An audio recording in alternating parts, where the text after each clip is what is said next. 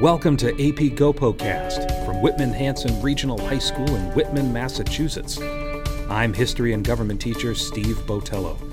And joining me every episode are students from our Advanced Placement United States Government and Politics course to share their insights on current political news stories in these turbulent times. Student guests will discuss the facts and sources of these stories, make connections to our curriculum, and most importantly, share their own opinions on the big issues of the day. This is AP GoPoCast Season 2, Episode 4, recorded on February 24th, 2021. Today I'm joined by Peyton Bougela, Emma Rogers, Haley Ferguson, and Sydney Scott, and they're going to be talking to us about the recent elections in the Senate and how that's going to change the balance of power there, as well as the filibuster in the Senate. So here we are. Today is what is it today? February 24th. And we're going to be talking about a few different subjects today that are going to connect with uh, the Senate and politics. And I will let the ladies introduce themselves by saying hi. Hi, I'm Peyton. Hi, I'm Sydney. Hi, I'm Emma. Hi, I'm Haley. Okay, so who wants to start us off on our conversation about what happened in Georgia? Go ahead, Emma, take it away. So, the article I had read about was published on January 7th. So, that was the day after the Capitol insurrection. Um, and so, and the Georgia Senate election. So, it kind of discussed the results of those elections in which two Democrats um, were elected to the Senate, which caused this shift in power from a Republican majority to a Democratic. And so now we have the Senate split 50 50 between the two parties, with Democrats ultimately having the control, with Vice President Kamala Harris holding that deciding vote in the case of a tie. And so at first glance, this is seen as you know, like a major victory for the Democratic Party with the um, majority leader, Senate Senator Mitch McConnell, stepping down for Senator Chuck Schumer to become the new majority leader. So there's this hope that Democrats will have the ability to consider more liberal legislation after not having that full say um, in doing so prior to this time. And this article points out some of the difficulties that might show up and prevent the Democratic success in completing President Biden's policy agenda. Policy agenda, one being um, the filibuster from the Republicans, which might prevent these bills from advancing. Haley, what would you like to say? Yeah, um, I'll talk about how um, a lot like the victories of the two candidates from Georgia um, on the Democratic side can largely be attributed to the failures of Trump's presidency. Um, more like officially towards him refusing to leave office because the Republican senator elects they had to choose whether or not they were going to support Trump, especially after the Capitol um, insurrection, and inevitably they chose to support him, which ended up losing them a lot of their I, I don't know if they were younger or older um, voters, but they did lose a lot of voters, which ultimately led to the Democratic side coming out majority, which yeah, that's what I was going to say. Okay. Now, with this Georgia election, we saw the Senate control shift, but this margin of control for the Democrats is very, very thin. And as as Emma you pointed out, it really relies on the vice president to be that deciding factor. Why does the vice president play a role in the Senate? What, what for the folks at home who don't know, because a lot of people may not, why would Kamala Harris play a role in in any of this? Sydney. Um, I think it's I feel like it's uncommon to know like if you don't learn about like all the parts of the government but the vice president's like job is like one of their most important jobs is um, playing like playing one of the greatest roles in the Senate. so what is that title that the vice president has? Do do you all remember what that positional title is the constitution gives the vice president in this role? Yes, Peyton. Um, is it the president of the Senate? Very good. So the president of the Senate, uh, and Kamala Harris, as the president of the Senate, really only has a couple of responsibilities, at least constitutional responsibilities. And one of those is going to be to break a tie. And as Emma, you pointed out, they are now 50 50 between Democrats and Republicans. I don't know about you ladies, but a lot of the press that I'm reading and hearing is talking about Chuck Schumer and Mitch McConnell, the Democratic and Republican Party leaders in the Senate. It's referring to them in different ways. And is Chuck Schumer really the majority leader of the Senate now? Or is he almost like a co leader? I've been seeing some press that might say different things. Peyton, what did what have you heard? Um, my article was actually about this. Um, a lot of Democrat um, senators were really not a huge fan of Chuck Schumer because they think that he plays both sides and has his own personal agenda. Um, so he kind of um, is just trying to, I guess, like run for reelection or whatever, or get everyone to owe him. So it was kind of he seems kind of shady. I don't know. Ooh, ooh, cheapers. Well, you know, one of the things that the Senate and senators like to identify with is that old adage of being the world's oldest deliberative body, that the Senate is, and they really consider themselves in their role of the upper house of being the deliberators of American law, that the House of Representatives might move real fast and might make decisions based on emotion, and the Senate is going to slow it down. So maybe he's not just trying to get elected and maybe not necessarily playing both sides, or maybe you could think of it is that he's looking for that kind of compromise that senators often try to talk about, although not always. Uh, of course, uh, Leader McConnell wasn't really noted for looking for compromise. He really enjoyed and used the control of his position for years to really forward that Republican agenda. So we have this Georgia Senate election, and it has now changed the balance of power in the Senate. It's February. We're still very early on in this Senate, so we don't know what this could look like. But one of the things that this might have an impact on going forward is the idea of the filibuster. How is this going to play a role in Senate politics? Emma, what did what did you want to say? Yeah, so um, you know, to get a bill passed, you need um, a certain amount of votes to get it passed without being held back. And the filibuster is kind of the system where the minority usually tries to um, hold off debate and eventually just let a bill die.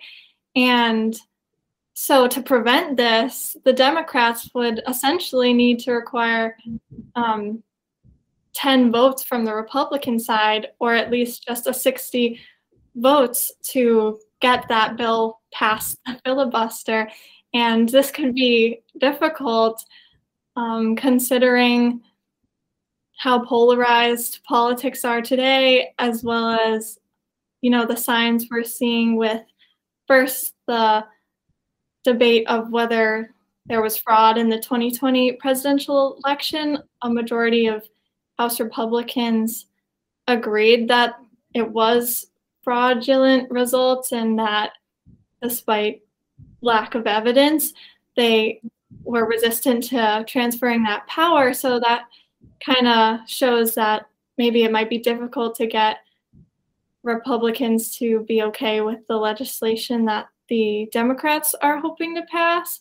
So I don't know, that might be difficult and um, which is causing this debate of whether to stop the filibuster for certain bills um, now that the Democrats have slightly more power than the Republicans. Sydney. Yeah, to go um to continue what Emma said when we were like focused on the idea of compromise, I think it's really common to see in the Senate that there has obviously not been um like good examples of compromise like in like the like past um presidency. So and I read somewhere like for an example, I know now that they're looking um, at the issue of um, what the federal minimum wage should be. And I read somewhere that like Democrats want it to be um, 15, but Republicans want only want it to be 10. Um, and obviously, that is such a big gap. It's like uh, there's room for compromise, but I I I doubt we'd see compromise because it's so common in American politics today for the, them to come together and agree on for the American people. Hmm. So the idea of the filibuster, we haven't seen an actual filibuster in a while. We haven't seen one at least this whole school year that we've been been together. So it isn't so much the actual filibuster that maybe the senators are worried about, but the threat of a filibuster. So as as Emma said, we have a Senate that tries to get at least 60 senators to agree on a bill before they'll even talk about it. And if they can't even get 60 to consider voting for that bill, they won't even discuss it. They won't even deliberate it for fear of a possible filibuster. Not that the filibuster will be guaranteed to happen, but that it could. And the Senate doesn't want to go through with that. So, one of the possible solutions to this is what is often referred to as the nuclear option the press likes to call it the nuclear option, and it would be the Senate removing the filibuster. The filibuster is not in the Constitution. It's a rule that the Senate set up for its own purposes, and so that they could be as deliberative as they they say they are. What do you think about the filibuster? Do you think the Senate should get rid of the filibuster and just go straight to a majority vote on all issues? Or do you see the filibuster as being a useful protection for the minority party? Peyton, I'll turn to you first. Um, I don't like it. Um, I know that AOC and Elizabeth Warren are both pretty outspoken against it because of its roots in segregation and um, the way that it kind of prevents the democratic process instead of helping it. It's not I think it's really counterproductive. I think it would be better to argue it out than like avoid avoid it if that makes sense. Um, it does. Yeah. So I'm anti filibuster. All right. Haley, what do you think about the filibuster? What's your take? If you had to make the rules, what would you say?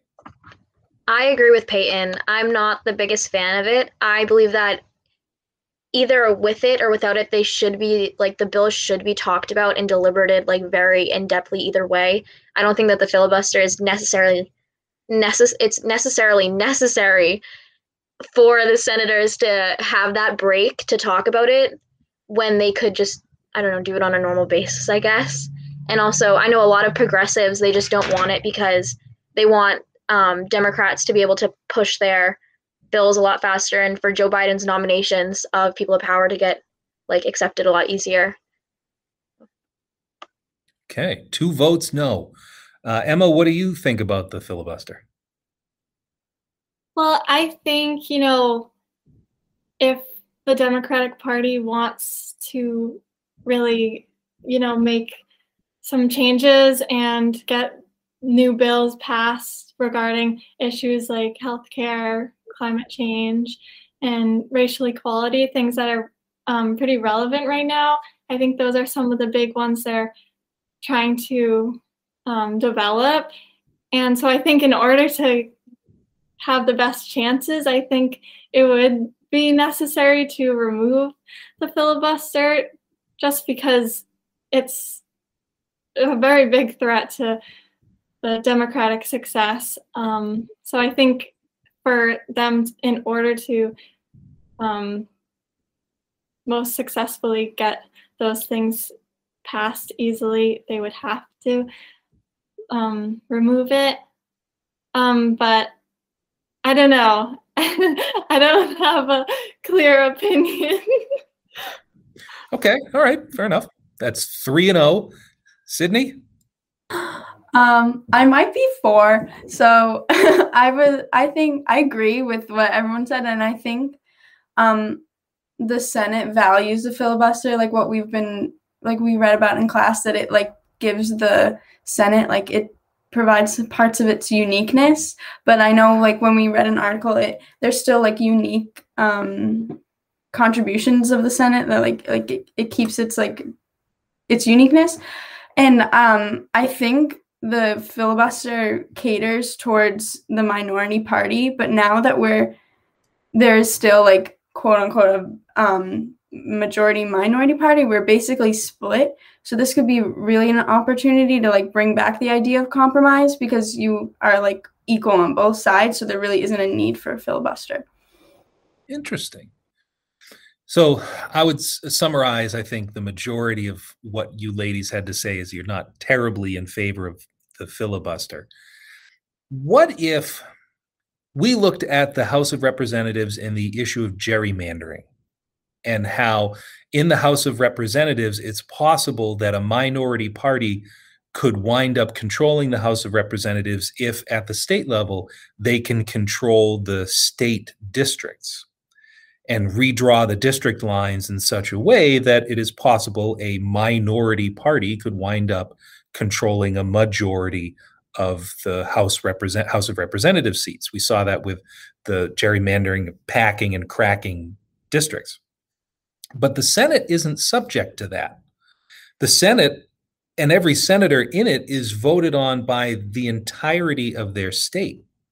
And I know that people complain about the House of Representatives right now having, and I'm using air quotes here, more Republicans in it than it should. I'm not sure how they decide that, but but if the Senate is voted on by the entire population in a state and the Senate is reflecting an equal relationship between Democrats and Republicans across the country, uh, maybe it might be important to protect the voice of the minority parties. Maybe the filibuster could be a useful tool. Now, Emma, you you did mention that it would be important for the Democrats maybe to get rid of the filibuster now so they could protect and get their policy agenda passed. What if it was Republicans in charge of the Senate right now? Would you be as interested in getting rid of the filibuster if the roles were reversed and it was a Republican narrow majority? Well, when I was saying that before, it was really just, you know, for what they are aiming to achieve. So it wasn't really like my personal like like Got opinion. It. So um yeah, I was just saying that in general for them to best suit their um like needs and at this time. Okay. So you've we've talked a bit about that Georgia race that created two new Democrat senators and how that has changed a bit of the balance in the Senate and how maybe some of the rules of the Senate like the filibuster have gotten a lot of controversial coverage in the press and, and the majority of you seem to think maybe the filibuster is a little outdated. Is there anything else you wanted to add? Peyton. Um, well, I going back to the if it was Democrats as the minority, would your position be switched?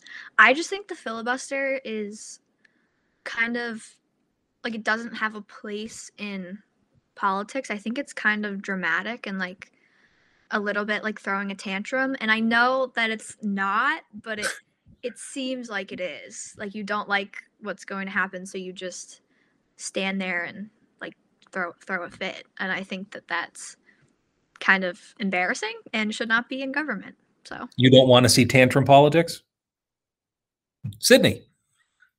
Um, I agree with Peyton, and I don't know if this is. Uh, I don't know. It seems like to the American people who like obviously don't know the specific details of the Senate, it's that obviously the filibuster is really confusing. But it, agreeing with Peyton, it just seems very like like what what even is the purpose? Kind of like if for since the Senate works for like um, to produce like bills and laws um, for like citizens, it seems like to a citizen who doesn't know much about it, like they're voiding their job, kind of not their job, but like putting it at like a really, if I could find a better word, but yeah.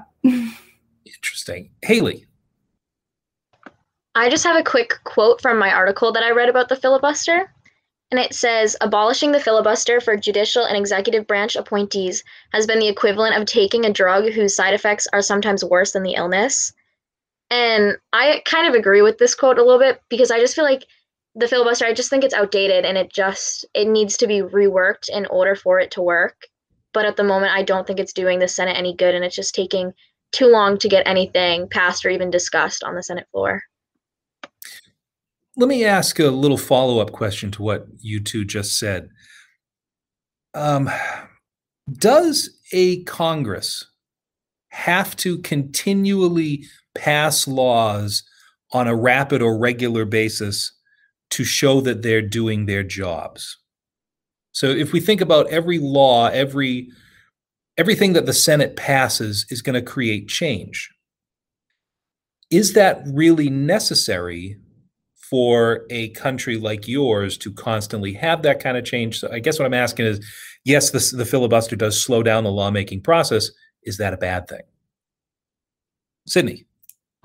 Um, I would so um I would say no. Like if we were in like I feel like because we're in a very un like unprecedented time, like obviously we're still like fighting a pandemic and we just um, switched over to a new presidency. I think now obviously in the like last few years we've seen not a lot of i don't like bills passed but now i think would be a good time. Like i don't know if that would like now especially now the f- filibuster is not like useful because i think we could use more bills passed now.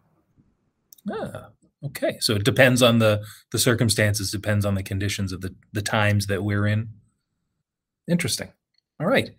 Well, thank you very much, ladies. It was uh, thank you for joining me. It was very nice to hear your your positions, and uh, I hope you have a really good day. If you want to say goodbye, uh, we'll just go in the same order. Peyton, if you want to say goodbye first, you don't have to say goodbye. It's Peyton. You, you oh, goodbye. goodbye.